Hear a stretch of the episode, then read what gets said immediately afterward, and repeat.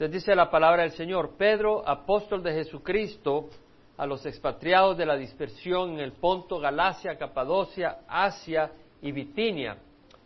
Pedro, una vez más, esta es una epístola del apóstol Pedro. Él mismo se identifica, y se identifica como apóstol, como un siervo, como un enviado, que es lo que quiere decir apóstol, enviado de Jesucristo. Todos somos enviados del Señor. Así como el Padre me ha enviado, así os envío yo a vosotros, dijo el Señor Jesucristo. Somos enviados al mundo, no somos del mundo, porque el Señor nos escogió del mundo, pero estamos en el mundo, enviados a ser testimonio, luz y verdad y amor en el mundo. Pero Él, además de ser enviado, es apóstol, que quiere decir también enviado en el sentido de alguien que ha visto al Señor, en el sentido original de los 12 apóstoles, aunque después hubieron otros apóstoles que también habían visto al Señor, pero eran enviados con una misión a un lugar, a llevar el Evangelio, a establecer la palabra y la iglesia del Señor en un nuevo lugar donde no había llegado el Evangelio. Pablo fue apóstol a los gentiles, a llevar el Evangelio a los gentiles que no lo habían recibido. Pedro fue apóstol a los judíos, a llevar el Evangelio a los judíos porque no lo conocían. Pues primero fue ese grupo que el Señor escogió para luego llevar esa enseñanza a todo el pueblo judío. Entonces es Pedro, apóstol de Jesucristo, a los expatriados de la dispersión. Expatriado es alguien que no es originalmente de ese lugar, es un extranjero. Está diciendo a los extranjeros de la dispersión que están dispersos en el Ponto, Galacia, Capadocia, Asia y Bitinia. Está hablando a la región de Turquía, que es como a 600 kilómetros al norte de Jerusalén. Allí habían judíos y gentiles creyentes en el Señor. Está hablando, pues, que Pedro está escribiéndole a ellos. Y les dice elegidos según el previo conocimiento de Dios. Es decir, Pedro dice que somos elegidos. Aquellos que conocemos al Señor somos elegidos. Y eso es una gran bendición, porque esa elección no está basada en nuestras obras, sino que está basada en lo que el Señor ha hecho por nosotros en la cruz. Entonces, somos elegidos por el Señor. Elegidos según el previo conocimiento de Dios. Es decir, Dios nos conoce. Desde antes de la creación del mundo, Dios nos conoce. Dios nos conoce, es decir, Él no está limitado por el tiempo. Antes de que existiera el mundo, Él ya sabía de nosotros. Él nos ha creado, y Él sabía que nos iba a crear, y Él sabía que nos iba a elegir como hijos suyos. Porque no todo el mundo es elegido. Hay muchos que van a ir al infierno, que no son elegidos. Ahora, la diferencia entre ellos y nosotros es que aquellos que van al infierno no han recibido a Jesucristo en su corazón. Aquellos que somos elegidos, se manifiesta esa elección en que recibimos a Jesús y buscamos del Señor y caminamos en Él, en su palabra. Pero Él es el que nos elige, y por eso dice, esa elección la lleva a cabo por la obra santificadora del Espíritu. Él envía el Espíritu Santo y trabaja en nuestras vidas. De hecho, el Espíritu Santo está trabajando antes de que naciéramos, en las circunstancias, en la familia, etcétera, y cuando nacemos va trabajando en nosotros para llevarnos a ese punto a donde nosotros le vamos a recibir, y lo vamos a recibir como Señor y Salvador. O sea que si el Espíritu no trabajara en nosotros, nosotros no recibiéramos a Jesucristo, porque nadie busca a Dios, dice la palabra del Señor. Si tú buscas el libro de Romanos, lo dice claramente, que no hay nadie, no hay ni uno, no hay ni un justo, dice la palabra del Señor. No hay justo ni a un uno, no hay quien entienda, no hay quien busque a Dios, porque no hay quien busque a Dios. Dios ha enviado el Espíritu Santo para trabajar en nuestros corazones y darnos el deseo de buscarle y conocerle. Entonces es la obra santificadora del Espíritu Santo. Ahora, el Espíritu Santo nos separa y va trabajando en nosotros para que recibamos a Jesús, y dice para obedecer a Jesucristo. O sea, el Espíritu Santo nos aparta del pecado y nos da un nuevo propósito, que es obedecer a Jesús y ser rociados con su sangre, porque fallamos. ¿Quién de nosotros no fallamos? Y por eso dice ser rociados con su sangre. Entonces luego dice, gracia y paz sean multiplicados. Es decir, al entender que somos aceptados porque Jesús nos eligió, Dios nos eligió, al entender que somos aceptados y aprobados por la sangre de Jesús, entonces podemos saber que podemos tener acceso al trono de gracia y pedir favor de Dios y recibir más gracia, gracia sobre gracia. Porque dice la palabra del Señor, habiendo sido justificados por la fe, tenemos paz para con Dios por medio de nuestro Señor Jesucristo, por medio de quien tenemos entrada por la fe a esta gracia en la cual estamos firmes. Entonces quiere decir que nosotros sabemos que somos aprobados, ¿por qué? Por la fe.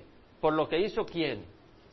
Y por medio de él tenemos acceso, entrada a esa gracia en la cual estamos firmes. Entonces ya no es por nuestras obras. Entonces yo puedo venir y la regué.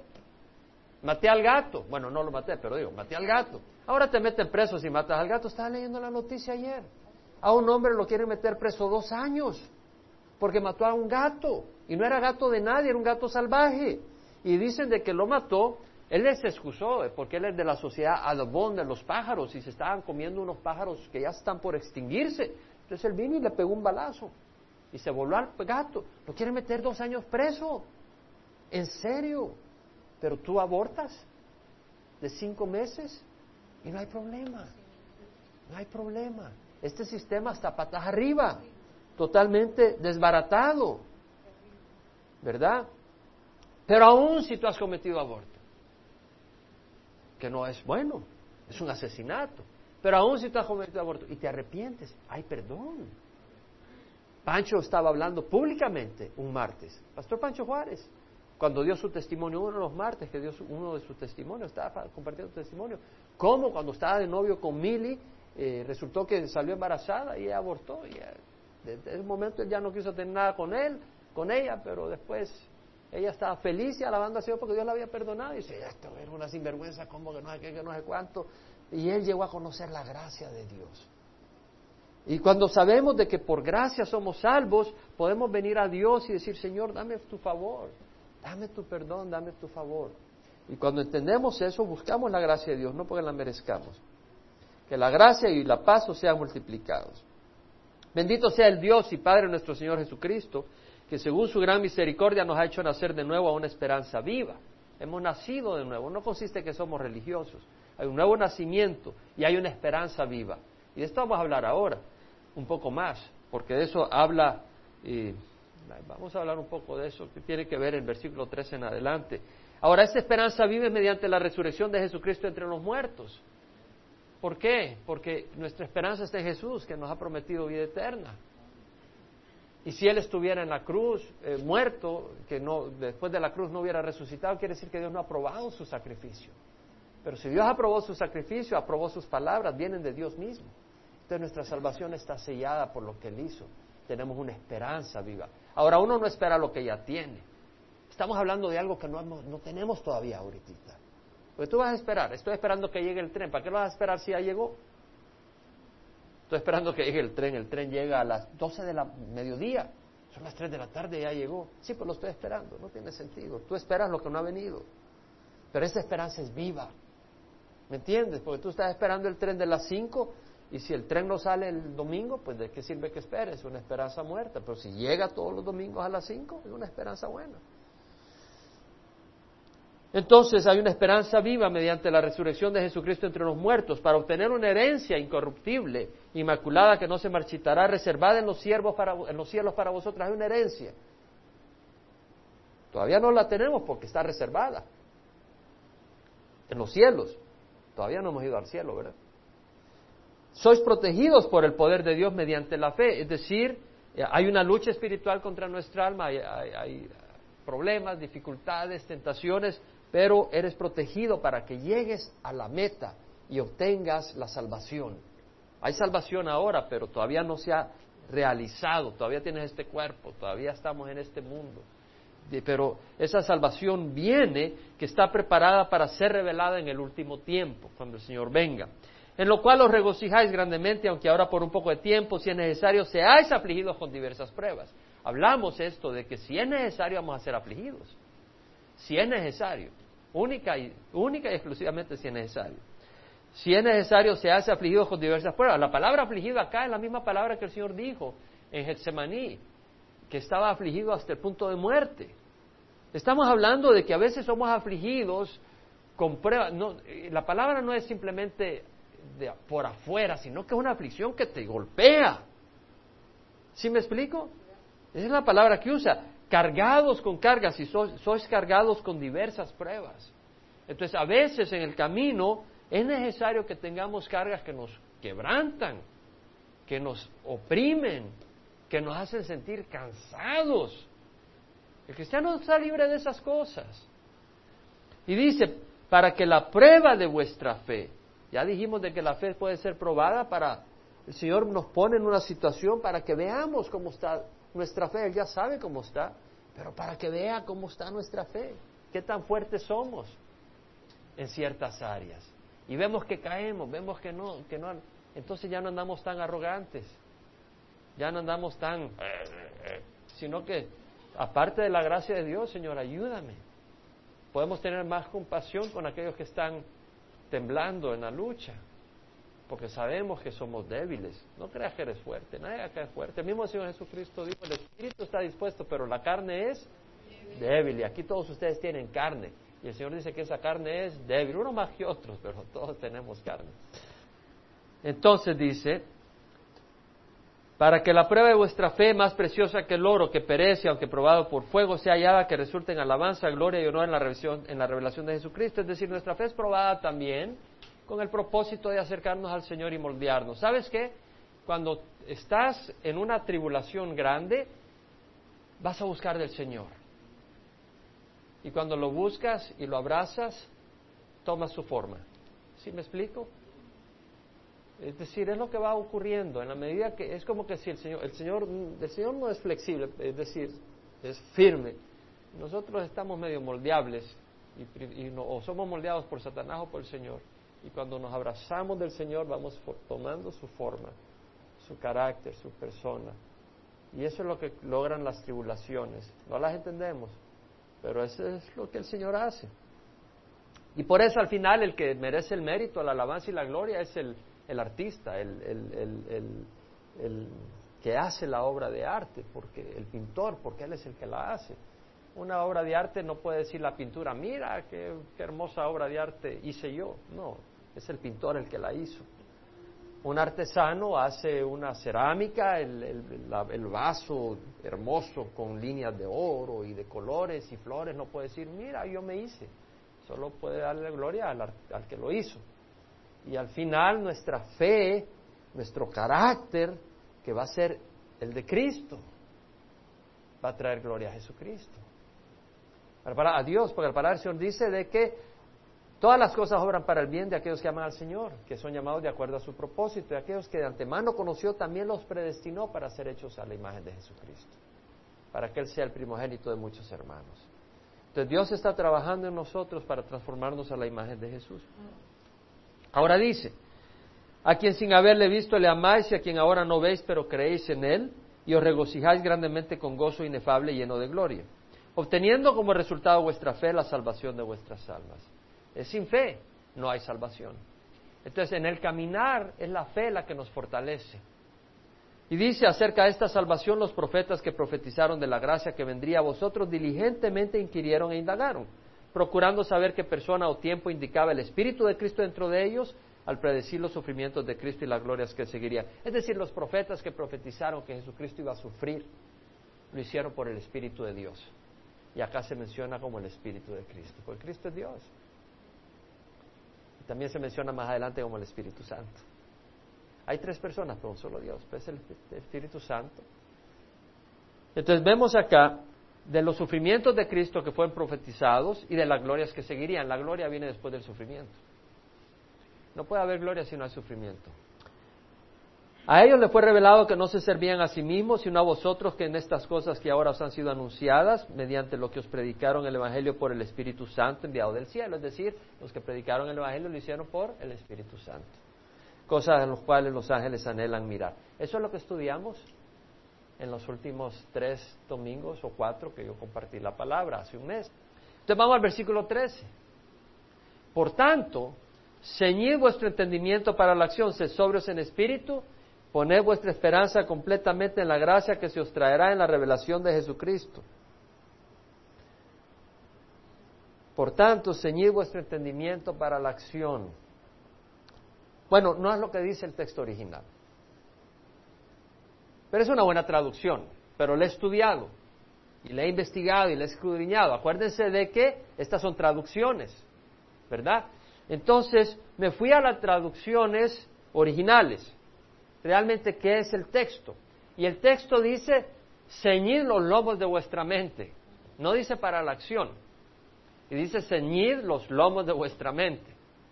Bueno, esto es lo que significa. En aquellos tiempos la gente no andaba pantalones, sino que andaban una túnica.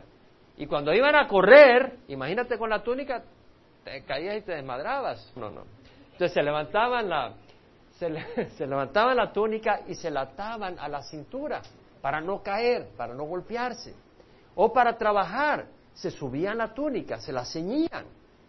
Entonces, se ceñían los lomos, pero no del entendimiento, sino los lomos para no caerse. Entonces, en base a esta figura real de la vida diaria, Pablo toma ventaja y dice, ceñid los lomos de vuestra mente. No creo yo que la explicación es para la acción, no la creo. Y le voy a decir por qué, porque estudié, lo analicé, no es que sea la gran cosa, pero está bien poder poner a la acción si quieres, poner a la acción si tú quieres, pero yo me fui a las traducciones en inglés también, porque a mí me parece de que el contexto no era necesario poner para la acción. En inglés, la King James Version dice, wherefore gear up the loins of your mind, be sober, no dice para la acción. En otras palabras, ciñe los lomos de tu mente, sé sobrio.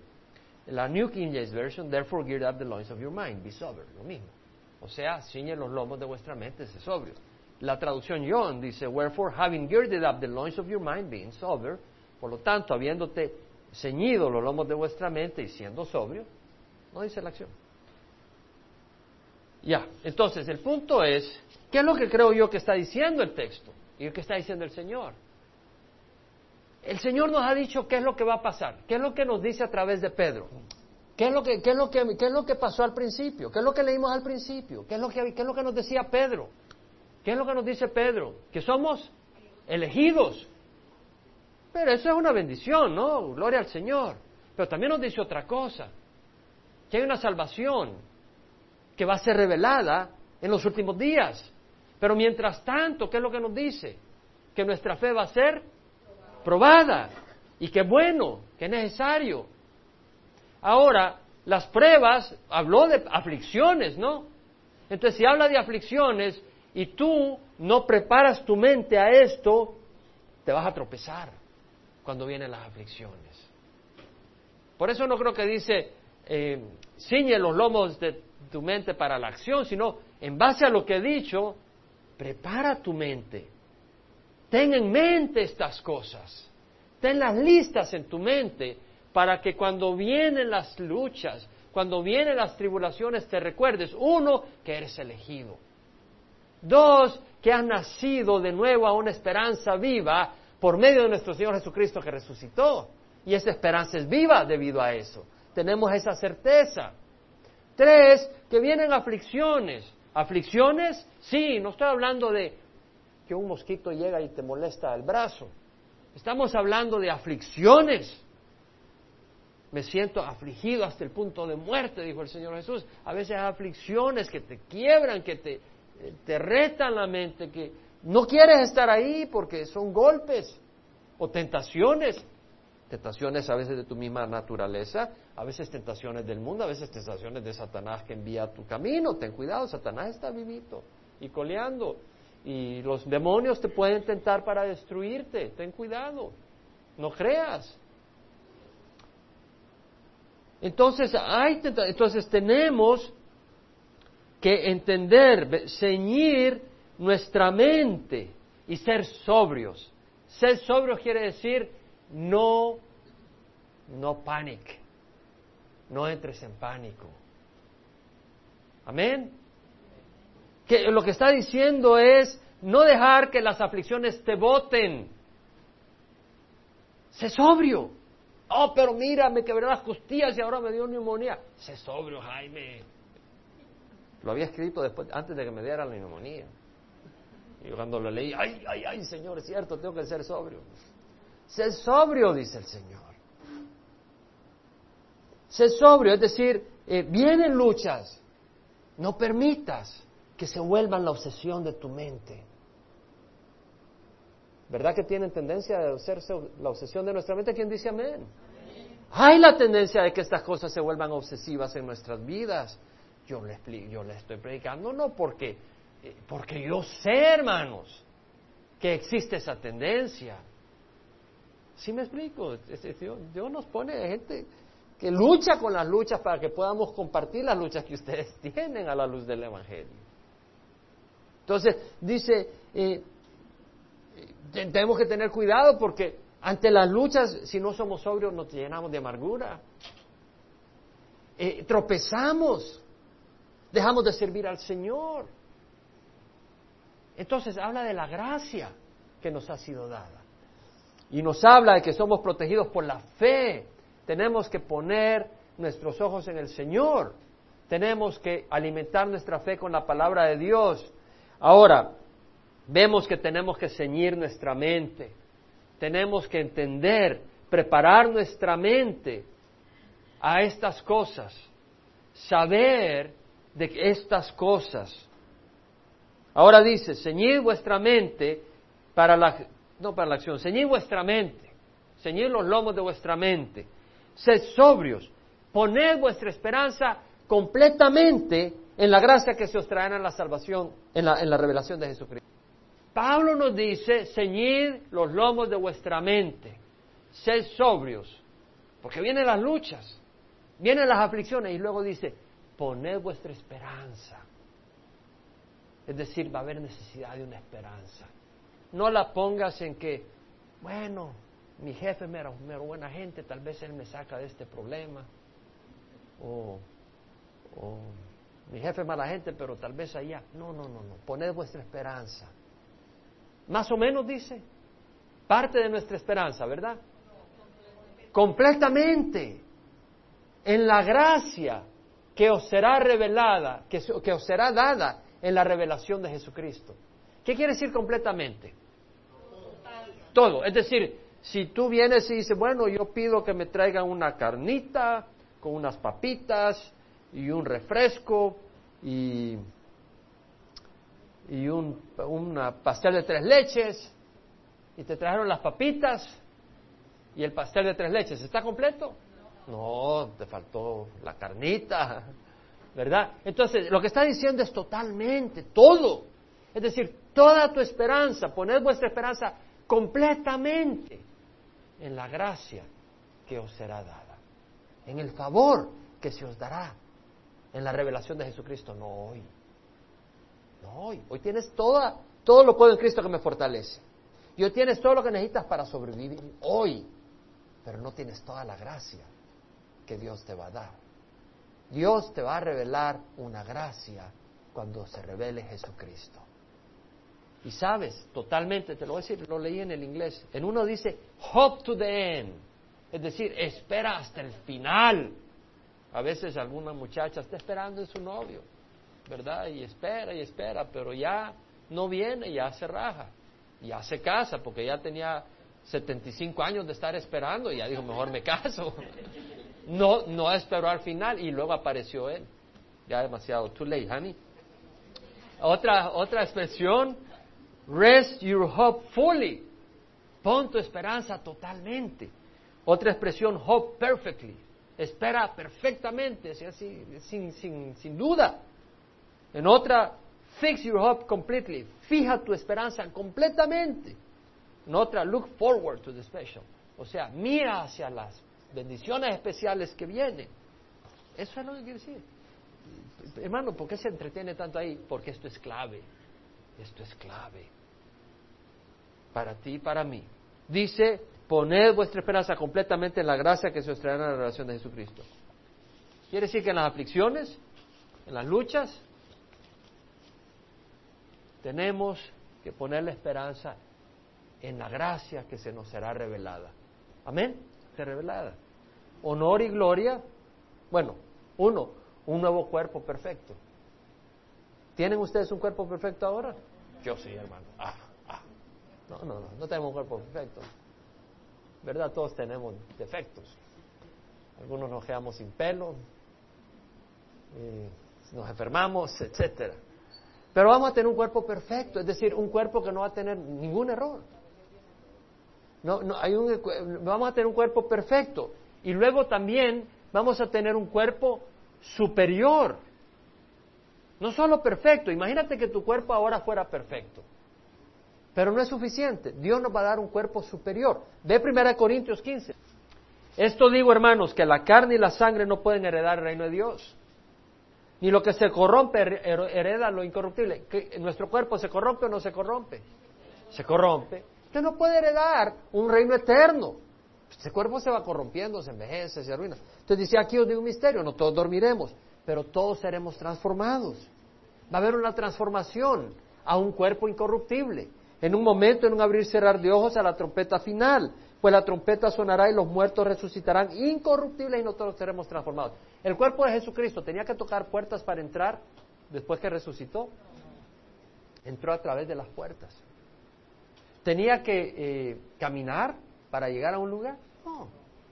Vamos a tener un cuerpo que nos vamos a mover no sé a qué velocidad, la velocidad de la luz o no sé qué. Vamos a poder ir a las estrellas, a los planetas, vamos a poder ir aquí y allá. Vamos a tener un cuerpo súper duper. Luego, vamos a tener además honor y gloria como hijos de Dios. ¿Tenemos ahora honor y gloria como hijos de Dios ante el mundo? No. Nos tiran piedras si pueden el mundo. No, y además vamos a ser miembros de una familia perfecta. ¿Quién es miembro de una familia perfecta? No, yo, hermanita, yo sé que son muy lindos ustedes, hermanos, pero yo no quisiera verlos a ustedes cuando están de mal humor. Vamos a ser miembros de una familia perfecta, con muchos hermanos y hermanas en perfecta armonía. Óigame bien, 1 Juan 3:1-2. Mirad cuán amor nos ha otorgado el Padre que seamos llamados hijos de Dios, y eso somos, pero el mundo no nos conoce, porque no le conoce a Él. Amados, ahora somos hijos de Dios, aún no se ha manifestado lo que habremos de ser. Pero sabemos que cuando Él se manifieste seremos semejantes a Él, porque le veremos como tal es Él. Quiere decir que cuando venga el Señor, ya no vas a ser de mal carácter, hermano, hermana. Ya no vas a andar criticando a medio mundo. Ya no vas a andar de mal humor. Ya no vas a andar todo desanimado, dudando. Vas a ser forjado a la imagen de Jesús. Tú mismo, tu persona, tu propia persona, no vamos a dejar de ser una persona, pero con el carácter de Jesús. ¿Quién quiere tener hermanos así y hermanas así? ¿No quieren ustedes, hermanos? ¿Cuántos quieren? 1, 2, 3. ¡Muchos! Ahí van a estar ustedes, ya después de santificados y transformados, hermanos, porque necesitan la transformación. Yo también, no se crea. ¿No es hermoso? Esa es la gracia que nos va a ser revelada. Además, vamos a ser coherederos de Cristo. La palabra dice en Romanos 8:16-17, el mismo Espíritu da testimonio a nuestro Espíritu que somos hijos de Dios, y si hijos también herederos de Dios y coherederos con Cristo, si en verdad padecemos con Él, a fin de que seamos glorificados con Él. Y no podemos ser glorificados si no padecemos primero. Tiene que haber sufrimiento. Y si hay sufrimiento, pero por las razones correctas, no por andar vendiendo drogas, esto, el otro. Vamos a ser glorificados con Él. Entonces somos herederos de Dios y coherederos con Cristo. Bueno, yo creo que eso es bonito porque quiere decir de que no hay más cuentas que pagar. Pues no tenemos que pagar renta porque somos herederos del reino. ¿Verdad? No nos van a sacar de nuestra casa porque no pagamos o no tenemos que ir al médico y a veces lo estafan a uno, hermanos. Que vas ahí por un diente y tienes que hacer esto y otro y te cobran y después, no, pero aquí hay que hacer otro y te cobran más y terminas pagándoles y ni te sanan. Por lo menos cuando compras una mercadería la puedes regresar, pero estos médicos no les puedes regresar nada, te quedan sin dinero. Entonces vemos acá de que no va a haber nada de eso y vamos a reinar con Cristo. En Timoteo, Pablo dice, en 2 Timoteo 2:11-13, palabra fiel es esta, que si morimos con Él, viviremos también con Él. Y si perseveramos con Él, también reinaremos con Él. Ahora, si tú tienes una gran hambre, estás con mucha hambre, no te tienes que decir, hermanito, persevera, vamos a ponerte un T-bone steak con mushrooms y una soda y una ensaladita. No tiene que decir persevera, tú te la devoras de un solo. Pero persevera cuando es difícil la cosa. Entonces dice, si perseveramos con Él, también reinaremos con Él. ¿Qué quiere decir reinar, hermanos? Tener posición de autoridad. Eso es reinar. Los reyes tienen posición de autoridad. Vamos a tener posición de autoridad en el nuevo reino. Vea Apocalipsis 22. Hermano, ¿y por qué se toma este tiempo? Porque Pablo dice, poned vuestra esperanza completamente, ¿en qué? En la gracia que se hará en la revelación de Jesucristo. Entonces, ¿cómo puedes poner la esperanza en algo que no lo estás considerando ni definiendo? ¿Sí me explico? Hay que definir cuál es esa gracia para que puedas poner tu esperanza en ello. Apocalipsis 22, 1 al 5 dice, me mostró un río de agua viva. Aquí está Juan en Patmos, tiene la revelación de Dios del futuro, y vemos que el ángel le muestra un río de agua bebida, resplandeciente como cristal, que salía del trono de Dios y del Cordero. En medio de la calle de la ciudad, y a cada lado del río, estaba el árbol de la vida, que produce 12 clases de fruto, dando su fruto cada mes. Y las hojas del árbol eran para sanidad de las naciones. Y ya no habrá más maldición. Y el trono de Dios y del Cordero estará ahí, y sus siervos le servirán. Estaremos sirviendo al Señor. Ellos verán su rostro, y su nombre estará en sus frentes. Ya no habrá más noche, no tendrán necesidad de luz de lámpara, ni de luz de sol, porque el Señor Dios les iluminará. ¿Y qué dice? Y reinarán por los siglos de los siglos. Es decir, vamos a reinar con el Señor. Vamos a tener autoridad sobre otras, no sé si habrán otras naciones que Dios crea, y vamos a reinar con Él sobre esas naciones. Yo no sé, aquí habla de naciones, porque sabemos que cuando estemos transformados vamos a ser una sola nación, un pueblo santo. Entonces estas naciones pueden ser nuevas naciones que estén ahí. No estoy haciendo doctrina de esto, pero lo que sé es que tú no vas a reinar en la nada, tienes que reinar en un dominio, y no vas a reinar sobre las rocas. Amén. Entonces vamos a reinar con el Señor. Vamos a juzgar ángeles. En 1 Corintios 6:3 dice, ¿no sabéis que hemos de juzgar a los ángeles, cuanto más asuntos de esta vida? Es decir, vamos a gobernar ángeles. Vamos a gobernar a los ángeles, hermanos. Y luego vemos que estaremos en una naturaleza pecadora. ¿Quién de ustedes tiene una naturaleza pecadora? Todos tenemos una naturaleza pecadora.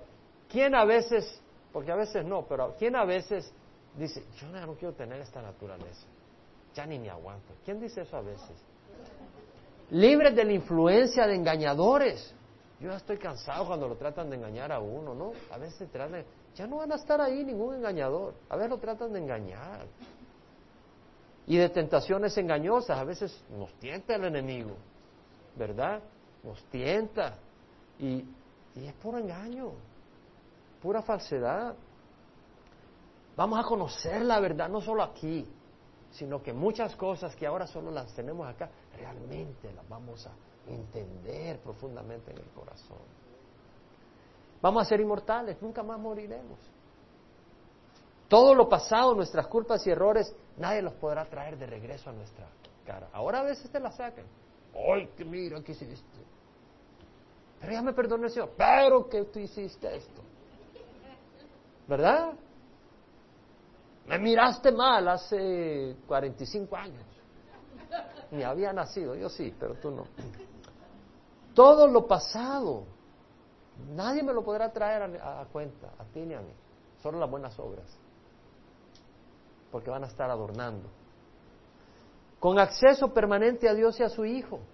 Estamos hablando en Apocalipsis 21, dice, versículo 4, bueno, versículo 21, Apocalipsis 21, versículo 1. Y vi un cielo nuevo y una tierra nueva, porque el primer cielo y la primera tierra pasaron, y el mar ya no existe. Y vi la ciudad santa, la Nueva Jerusalén, que descendía del cielo de Dios, preparada como una novia ataviada para su esposo. Entonces oí una gran voz que decía desde el trono, he aquí el tabernáculo de Dios, la casa de Dios, está entre los hombres, y Él habitará entre ellos, y ellos serán su pueblo, y Dios mismo estará entre ellos. Él enjugará toda lágrima de sus ojos, ya no habrá muerte, ni habrá duelo, ni clamor, ni dolor, porque las primeras cosas han pasado. Quiere decir que vamos a tener acceso a Dios ahí. Vamos a ver. Vamos a ver al Señor, vamos a ver su rostro. ¿Quién dice amén? Amén. Eso de eso estamos hablando. Además, El mal nunca se podrá pegar a nosotros. Voy a leerlo nomás. En Apocalipsis 20, versículo 10, 21, versículo 27, 22, versículo 15, dice: y el diablo que los engañaba fue arrojado al lago de fuego y azufre, donde también están la bestia y el falso profeta, y serán atormentados día y noche por los siglos de los siglos, y jamás entrará en ella, en la Nueva Jerusalén, nada inmundo, ni el que practica abominación, sino solo aquellos cuyos nombres están escritos en el libro de la vida del Cordero. Afuera están los perros, los hechiceros, los inmorales, los asesinos, los idólatras y todo el que ama y practica la mentira. Afuera. No vamos a tener acceso a las tonterías que se dicen. No vamos a tener que oír tonterías. No vamos a tener que leer barrabasadas. Satanás no va a estar pero ni cerca, ni los demonios. No va a haber nada de eso. ¿Quién dice amén? Entonces vemos que esa es la esperanza que tenemos. Entonces, ¿quién de nosotros va a poner su esperanza completamente en la gracia que nos será revelada o dada en la revelación de Jesucristo? Que nos será traída o dada en la revelación de Jesucristo. Ahora dice, versículo 14, como hijos obedientes, no os conforméis a los deseos que antes teníais en vuestra ignorancia, sino que así como aquel que os llamó es santo, así también sed vosotros santos en toda vuestra manera de vivir, porque escrito está: sed santo porque yo soy santo. Como hijos obedientes, no os conforméis a los deseos que antes teníais en vuestra ignorancia. Bueno, aquí Pedro nos llama a la santidad. Y hay tres razones. Una, la gracia que nos va a ser revelada, que nos va a ser traída en la revelación de Jesucristo. Entonces aguantémonos, caminemos en santidad, porque, hey, vale la pena, mira lo que viene, vale la pena el esfuerzo, ¿cierto? Y nos da otras dos razones. Una, nuestra naturaleza, y otra, la naturaleza de Dios. Y cuando digo nuestra naturaleza, hablo de la nueva naturaleza. Mira lo que dice, como hijos obedientes. ¿Sabes qué? No hay ningún hijo desobediente en el reino de Dios, porque nadie es forzado al reino de Dios. Los que entran en un hogar nacen hijos, y algunos son obedientes y otros son desobedientes. Son hijos naturales, y no todos son obedientes, hay algunos desobedientes. Pero al reino de Dios, ¿tú crees que puede entrar alguien que sea rebelde al Padre? Explícame, ¿quién de ustedes cree que puede entrar un rebelde al reino de Dios? Pueden entrar únicamente si se arrepienten. Sin arrepentimiento no pueden entrar. Entonces quiere decir que te vuelves obediente. Dices: papá, perdóname, yo la regué, perdóname, te quiero seguir tus pasos. Mis ovejas escuchan mi voz, yo las conozco y ellas me siguen. Quiere decir que no hay rebeldía, hay obediencia. Entonces vemos que somos hijos obedientes. Y si somos hijos de Dios, al nacer de nuevo, tenemos una nueva naturaleza. Hay un cuerpo natural, una naturaleza pecadora que lucha, pero nosotros en el corazón, habiendo nacido de nuevo, queremos obedecer al Señor. Entonces dice, como hijos obedientes, no os conforméis a los deseos que antes tenías en vuestra ignorancia. Yo he estudiado estos versículos. Le he puesto pensamiento en oración, porque a mí me interesa conocer lo que Dios me está diciendo aquí. Yo espero que a ti te interese. ¿A quién le interesa saber lo que Dios dice? ¿A quién le interesa que simplemente bla, bla, bla, bla, bla, lea el hermano y ya estuvo? ¿O que realmente busque lo que Dios nos está diciendo ahí? ¿Quién quiere saber lo que el Señor dice acá? Es lo que busco. Yo creo que esta es la palabra de Dios. Me interesa saber.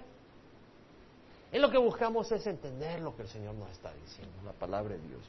Entonces dice, como hijos obedientes, no conforméis a los deseos. La palabra deseo es...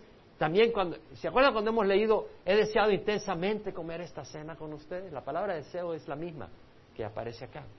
Pero también se aplica a lujuria, se aplica a deseos malvados, a deseos, a pasiones que no son del Señor. Estuve buscando la traducción, puede significar deseo por lo prohibido, concupiscencia, anhelo, deseo. Bueno. Como hijos obedientes, no os conforméis, o sea, no os dejéis moldear por los deseos que antes tenías en vuestra ignorancia. Antes. Qué interesante. Porque ¿quién de nosotros no es tentado? Pero dice que antes. Y entonces me fui a la traducción. Entré, un momento, déjame investigar qué me está diciendo. Yo quiero saber lo que me está diciendo el Señor. Y la traducción realmente es: como hijos obedientes, no os conforméis a los deseos antiguos en vuestra ignorancia. No dice tenía. Lo estoy traduciendo literal. No os conforméis a los deseos antiguos en vuestra ignorancia. O no os conforméis a los deseos en vuestra antigua ignorancia. Amén. Y no se sabe cuál de los dos es. Pero los dos sirven para explicar un mismo concepto. Y es el siguiente: que éramos ignorantes antes. Es decir, que no sabíamos que había un mejor camino. Veíamos a los aleluyas y nos reíamos, nos burlábamos. No sabíamos. Lo veíamos leer la Biblia y decía, qué aburrido. No sabíamos. Pero ahora decimos, wow, qué hermosa la palabra de Dios. Ya no somos ignorantes, ¿no? Antes a mí no me gustaba, cuando estaba pequeño, no me gustaban los vegetales, no me gustaba ni la carne. Ponme un filet miñón y me lo devoro en 2 minutos. No sabía lo que era el sabor de la carne, de los vegetales, unos champiñones, unos ejotitos, unas zanahorias a su punto, así medio sabroso, ¿verdad? Pero no sabía antes, solo quería comer dulce y fruta. Era ignorante de estas cosas. Y entonces, teníamos deseos en ignorancia, que no sabíamos. Entonces, lo que está diciendo es que había unos tentáculos que nos tenían atrapados, pero que ahora ya no. Esos deseos eran tentáculos que nos atrapaban. No dice tenía, puede ser que nos gobernaba. Por eso no pongo la palabra tenía. Dice, no os conforméis a los deseos en vuestra ignorancia. No os conforméis a los deseos que antes en vuestra ignorancia. Es decir, a los deseos antiguos en vuestra ignorancia. A los deseos en vuestra ignorancia antigua. Que eran deseos que tenían más poder. Ahora, estos deseos no vienen de Dios, ¿verdad? ¿De quién vienen? De Satanás. La carne que ha caído. ¿Y dónde lo vemos? En 1 Juan capítulo 2, versículo 15. ¿Qué dice? No améis al mundo, ni las cosas que están en el mundo. No quiere decir que no ames a la gente. Está hablando a las cosas, a las tonterías que te trata el mundo de atrapar. Ustedes saben, bueno, no sé si debería decir esta. Hay una ambición por mirarse bien. ¿Ustedes saben eso? ¿Saben eso? Aquí los médicos, cirujanos, cosméticos hacen millones. Y ahí van las mujeres a hacerse sus operaciones. Se van a hacer sus operaciones. Y una de esas operaciones que tiene que ver con silicón, después de varios años tiene que volver a hacérsela porque se deteriora. Y les trae problemas. Creo que eran, no sé si eran, ¿cuántos miles de operaciones se hacen al año? Y digo, ¿por qué la gente hace esto? Tiene un concepto equivocado. Tiene un concepto totalmente confundido. Y se dañan el cuerpo, para mí es dañárselo. Y exponen sus vidas por cosas tontas. Vanidad de vanidades. Entonces, mira, no améis al mundo ni a las cosas que están en el mundo. Si alguno ama al mundo, el amor del Padre no está en él. Porque todo lo que hay en el mundo, la pasión de la carne, la pasión de los ojos y la arrogancia de la vida, no proviene del Padre, sino del mundo. La palabra pasión ahí es deseo, es la misma palabra usada en 1 Pedro. Y el mundo pasa y también sus pasiones, pero el que hace la voluntad de Dios permanece para siempre. Quiere decir que estas pasiones, estos deseos no vienen de Dios. ¿Qué pasa cuando tú te llenas más de Dios? ¿Hay mucho espacio para estos deseos? Te hago una pregunta. Cuando tú llenas tu mente de Dios, cuando tú llenas tu corazón de las cosas de Dios, ¿hay espacio para estos deseos? Hay menos. Entonces, como nosotros somos obedientes, y hemos venido al Señor y empezamos a alimentarnos de la palabra, estos deseos tienen un menor poder. Por eso dice que los deseos anteriores en tu ignorancia. Pero ahora que conoces al Señor y que buscas del Señor, estos deseos van soltando sus tentáculos de nuestras vidas. Amén. Por eso dice, no os conforméis a los deseos que antes tenían vuestra ignorancia, sino que aquel que os llamó es santo, así también sed santo en toda vuestra manera de vivir. Sed santo en toda. ¿En qué manera de vivir? Ahora, la santidad puede ser de dos tipos. Una, que Dios nos aparta. Y todos somos santos los que hemos venido a Cristo. Amén. Amén o no. Amén. Amén. Todos los que hemos venido a Cristo, hemos recibido a Cristo, somos llamados santos, porque somos apartados por Dios. Pero hay otra santificación, que es la de un comportamiento, una conducta santa, pura. De hecho, la palabra santo, agios, aquí es la misma de Espíritu Santo. Es la misma palabra. Es la misma palabra que usa Pablo cuando dice eso, laudaos los unos a los otros con beso santo. Es decir, sin malicia, con afecto sincero. Es la misma palabra cuando dice Pablo, Él los ha reconciliado en su cuerpo de carne mediante su muerte a fin de presentaros santos sin mancha e irreprensible delante de Él. Es decir, que seamos sin mancha e irreprensible. Es decir, que busquemos en nuestras palabras, en nuestras acciones, en nuestros gestos, en nuestras actitudes, en nuestras omisiones, en nuestras intenciones, en nuestras motivaciones, en nuestros pensamientos, en nuestras miradas, en lo que meditas, en lo que inviertes tu tiempo, que sea sin mancha e irreprensible. Amén. Por eso el salmista dijo, no pondré cosa indigna delante de mis ojos, porque él quería ser santo en su conducta. En Efesios, Pablo dice que la inmoralidad y toda impureza o avaricia, ni siquiera se menciona entre vosotros como corresponde a los santos.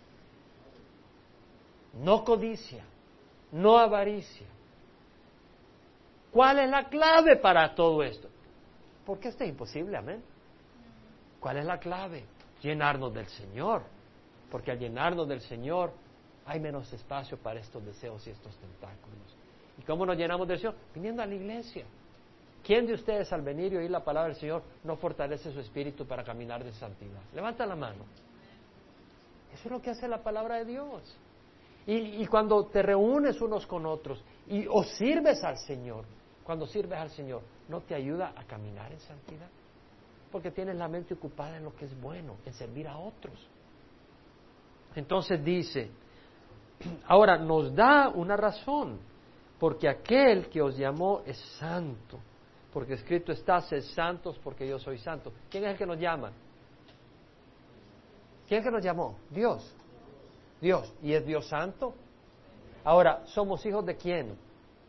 De Dios. Ahora, cuando tú tienes un hijo, ¿le empiezas a enseñar chino o español? Español. O si ya eres gringo o inglés, no vas a enseñar chino, vas a enseñar tu idioma. Y le empiezas a llevar a comer comida tailandesa, o le empiezas a dar comida de la que tú comes. Empiezas a hacerlo una réplica tuya. Si cuando tú vas a un lugar, a ti te gusta respetar a la gente, porque entiendes que es bueno, tú quieres que tu hijo respete a la gente, ¿cierto? Quieres que un día ese muchacho crezca y pueda ver a la gente con respeto. Quieres que sea lo que tú haces. Y tú trabajas con tus manos y te esfuerzas y eres honesto. Y tú quieres que tu hijo trabaje con sus manos, se esfuerce y sea honesto. Le estás mostrando que sea como tú. Y Dios quiere que seamos como Él. Y ahora un hijo cuando está pequeño quiere ser como su papá. Es cierto. Papi, yo quiero ser como tú. Yo he escuchado eso de mi hijo varias veces. Cuando tenía 3 años, yo estaba en una mecedora y estaba alabando al Señor pulmón abierto. Y Dani me dice, papi, cuando sea grande quiero ser como tú. Yo creo que lo que me estás diciendo es que quieres tener esta relación con Dios. Y ahí recibió Dani al Señor. Y ahora está terminando ingeniería química. Me dice, papi, yo quiero ser como tú, quiero estudiar ingeniería química. Ya te fregaste, le dije, porque ahora yo soy pastor. Le dije, vas a tener que hacer otra cosa. Pero el punto es, un hijo quiere ser como su padre. Y somos hijos de Dios, vamos a querer ser como Dios. Amén. Esta es la razón. Queremos ser como Dios. Yo creo que el Señor nos dice que pongamos nuestra esperanza completamente en la gracia que se nos traerá en la revelación de Jesucristo. ¿Quién dice, con los ojos cerrados, quién dice realmente, ahí está la clave para mí? Levanta la mano si tú puedes decir eso. Es cierto, hermano. No puedes poner los ojos en las tribulaciones.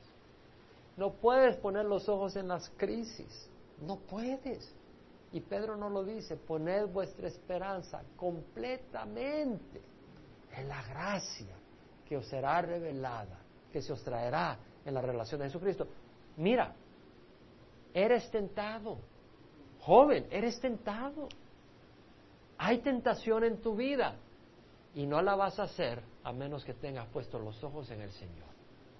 Si tú no pones tus ojos en la salvación que viene y en el juicio que viene, que hay un juicio, y tú no pones tus ojos que hay un juicio, pero que también hay una salvación, y de que tú escapas de ese juicio, y que tienes acceso a esa salvación, y que tienes esperanza en esa salvación, vas a ser una víctima de las tentaciones, de la lujuria, de la pornografía, de las drogas, del adulterio, de la fornicación. Vas a ser víctima de esas cosas.